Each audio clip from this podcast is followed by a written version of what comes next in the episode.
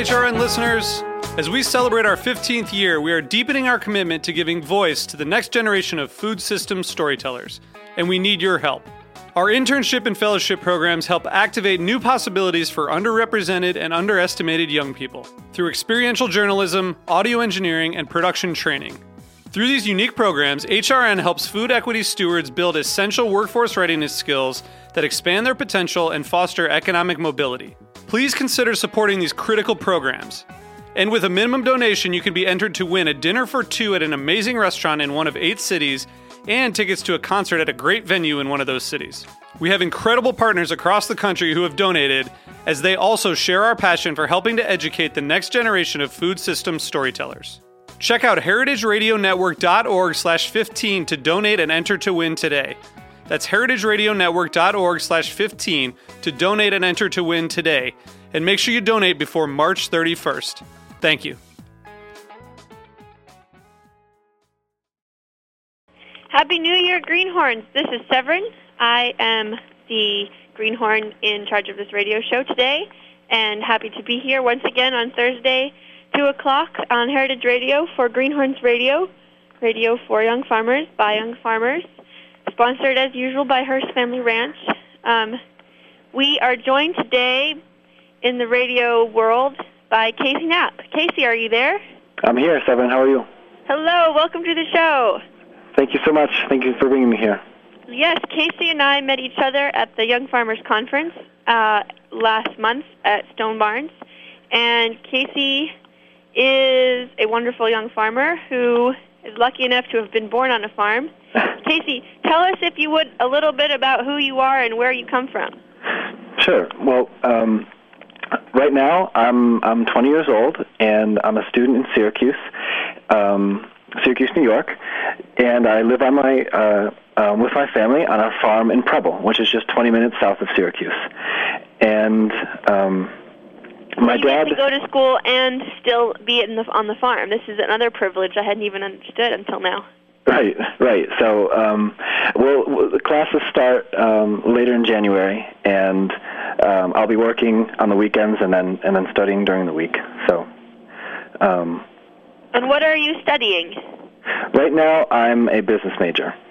Well, that's very wise. um, now, Casey, you are. Um, you didn't tell us anything about your farm, number one, and number two. Okay. Do you mind telling us also a little bit about um, Generation Organic? Sure, sure. So um, about our farm, uh, my my dad likes to say that uh, we have a diversified organic dairy farm, and uh, what that means is that we, we milk about 75 cows, and we we sell our milk to Organic Valley, uh, the the independent farmer-owned cooperative, and then everything else, all the other um, uh, products of our, on our farm are connected to and are are synergistic with um, the dairy cows and, and the dairy operation. So um, all of the manure from the barn is is made into compost, and we produce about 3,000 yards of compost a year. And this compost is um, is sold off of our farm. We also uh, we, spread some of it on on our pastures um, for our cows, and then uh, a lot of it is also put on on uh, our strawberry field. We have we have about five acres of pick your own strawberries that, that we do every every summer, and um, and then uh, in our in our spare time, uh, we ha- we have pastured poultry. Um, we have uh, very Joel Salatin style um, uh, operation with, with bottomless cages, and we do we do about a thousand birds every year, a thousand chickens every year, uh, and and turkeys for um, Thanksgiving, and also some some pastured beef and pork. Wow! So you're doing slaughtering on farm. It sounds like from your thousand thousand birds that you're doing on farm slaughtering. Yep, we do. We we have we we're able to do all the processing on the farm. Yep. Yeah, that's. I was learning the other day about the fact that you, you can do a thousand birds and then, well, and four chickens is one turkey. No, yeah, four turkey, chickens is one turkey. Right. But then the next permit in New York State is for ten thousand birds. Oh. Do you want to do a? Hmm, I think I'm not. I hope I'm right about that. anyway, it's a good thing to get involved in business now because you're gonna not have to uh, have a shock later on. Right. Right.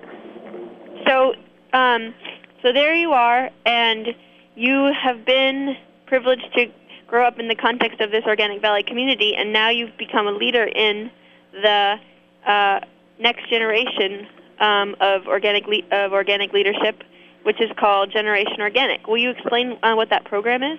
Sure. Sure. So, so Generation Organic is, is a movement supported by Organic Valley to, to usher in the next generation of, of young farmers.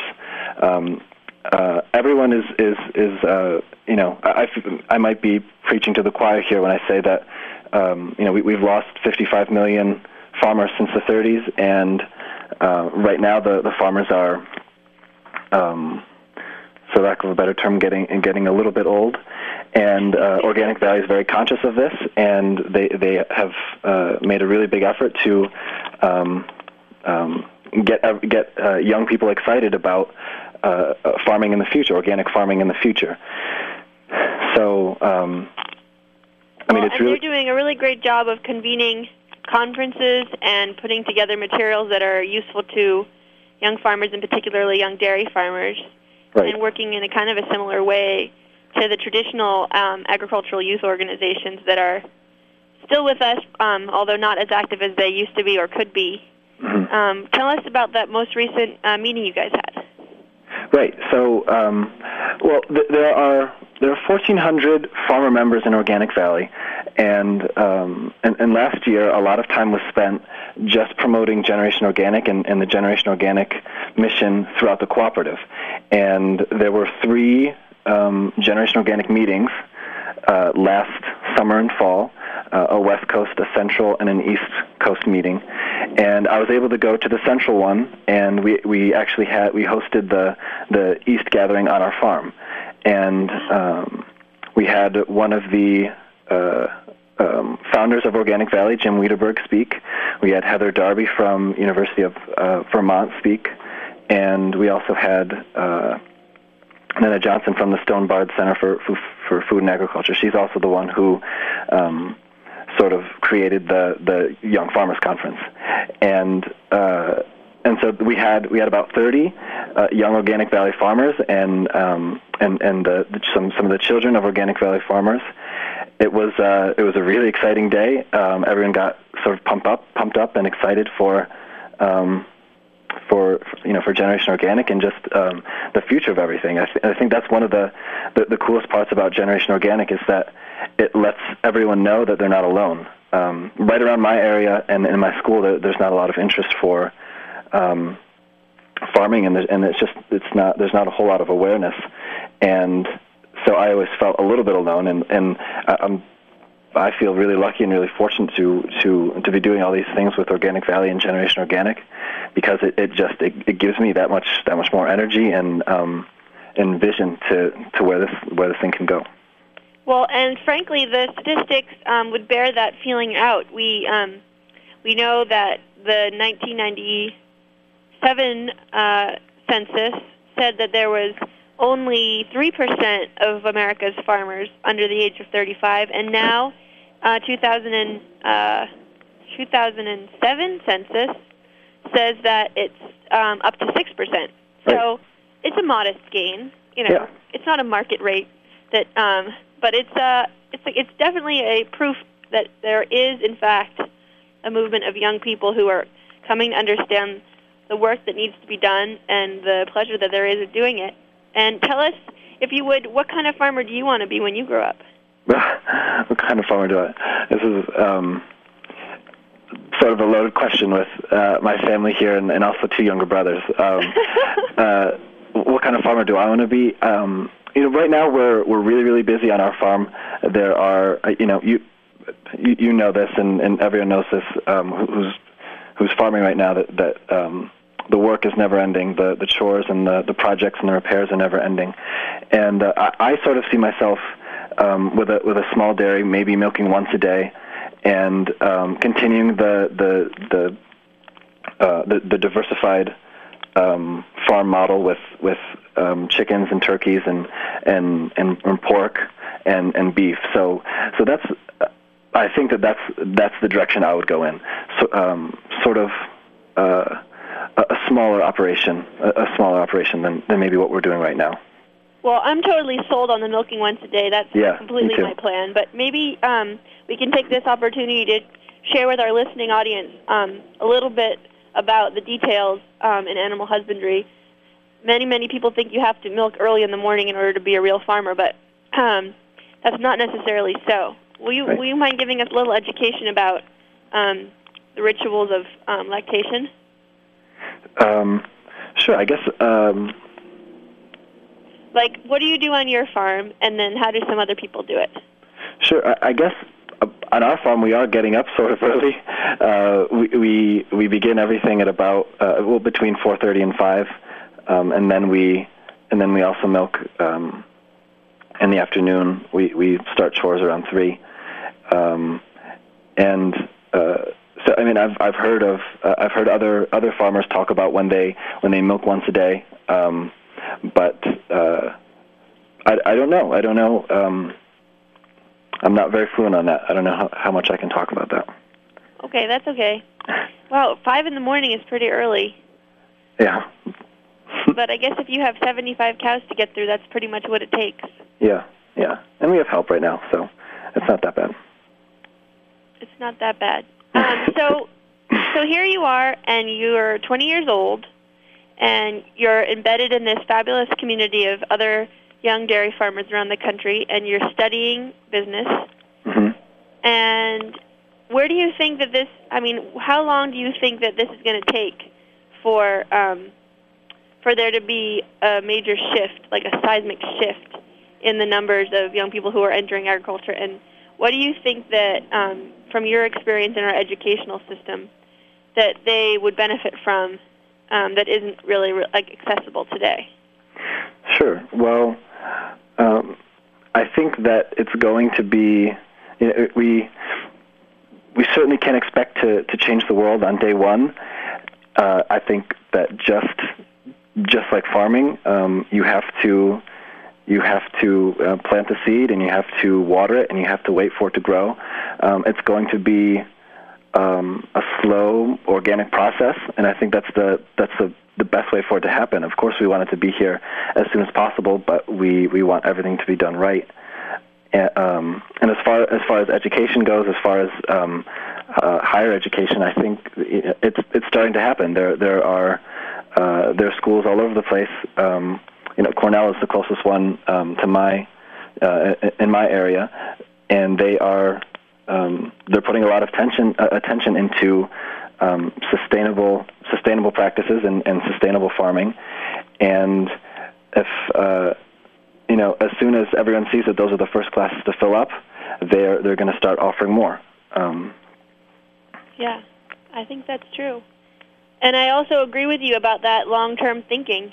So, um, so much of the way that we're acculturated these days has to do with um, quarterly earnings and satisfaction and convenience in a short short amount of time. But if you take a minute to study the agricultural system in America, you'll notice that it took us about 30 years to get to this crisis Right.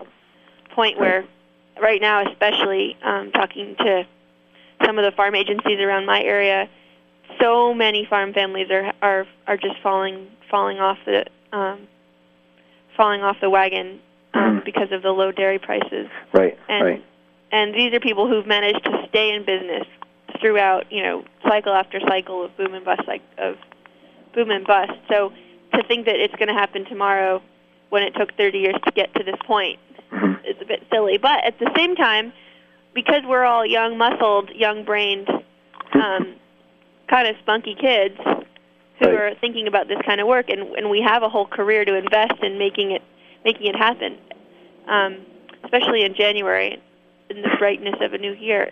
Um, it's kind of a great, kind of a great thing to think in terms of a 30-year um, Yeah.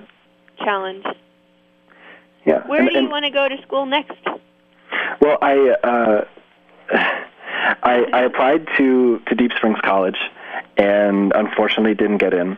Um, so uh, right now, I've uh, I've turned my sights to, to Cornell University and, and Hampshire College. Um, I've uh, I want to continue to study agriculture, and I also have that um, sort of uh, I'm, I'm interested in that um, small uh, liberal arts education as well, and I haven't quite made my decision yet. But those are the two. That's where I'll be studying, definitely. One of those. Well, they should fight for you. so let's talk a little bit more, if you wouldn't mind, about um, the difference that you perceive. I mean, the difference that you perceive in what what opportunities you have coming from a in a family farm situation and already having an infrastructure um, there to deal to work within, um, versus somebody who's coming in um, who doesn't come from a farm family and doesn't have access to a farm. Do you feel like there's um, similar challenges, or do you feel um, that there's some disadvantage that I'm not getting getting to? I mean, you have all these other brothers and sisters and siblings to compete with for the farm, but what other what other differences are there? Sure. Well, well I, th- I think um, I, I feel really lucky because I've uh, I've you know I, I've grown up on this farm and I and I've seen uh, I've seen how it's changed and and I and I also see that we have an established business here. We have a, a, a working model, and I don't see for, for my situation, I don't see any reason to leave because it's um, it's really fun and it's working and, and we're we're making uh, and, and growing a lot of healthy food for for for the people of, of upstate New York um, and for you know for for people who for for young people who want to get into farming um, um, I, I guess my my advice would be uh, you know read read all the books that you can, and also um, try and try and get involved with uh, with Organic Valley and, and Generation Organic because I've seen um, a lot of people who who have come really from from no no farming background and no farming knowledge um, tap into to the to the um, experience and um, and background of, of Organic Valley and uh, and their passion for for for for um, cultivating the next generation of, of young farmers and and seeing the excitement grow. The excitement and the pasture and and imagine that you are kind of one of the wonderful anomalies in um, a rural narrative in this country, which is really one um, that talks a lot about the fact, and it's almost an accepted truth at this point in many places that young people are just inevitably going to leave Right. um, the countryside and go to where the excitement is. Um, and the institutions of those farms are not durable and they're um, not keeping the energy um, alive and the business alive and the large animal vets and the dairy equipment merchants, etc. So the only thing that we have to work on for in your case is bringing um, some of that rock and roll music that Hmm. does happen in the cities at this point um, Exactly. a little bit closer to the cows. So that's a project I'm going to work on, and maybe you will get involved Yes. too. I Yes. think that's a major um, uh, area of interest for perhaps Organic Valley to focus also their attention, hmm bring some more rock and roll out to the cows. Oh, definitely. Well, I, th- I think that the the mindset is changing and the the the paradigm is changing, and we we no longer want to be doctors and lawyers. Um, we want things to slow down a little bit, and we want to um, f- focus on our family and and focus on our food. and And the best way to do that is to is to start up your own farm. That's the best way. hmm Well, Casey, I just wanted to say thank you so much for coming on the show today. And would you mind giving a little bit of um, a summary of your favorite books and resources online that you think other people might want to tune into, apart from the uh, Gen O? Sure. Yeah, uh, I've I've grown up with uh, with Acres USA, which is a um, a monthly um, periodical. It was it was uh, first founded by um, Charles Walters, who who um, who's also written a lot of books. He he passed away last year, but um,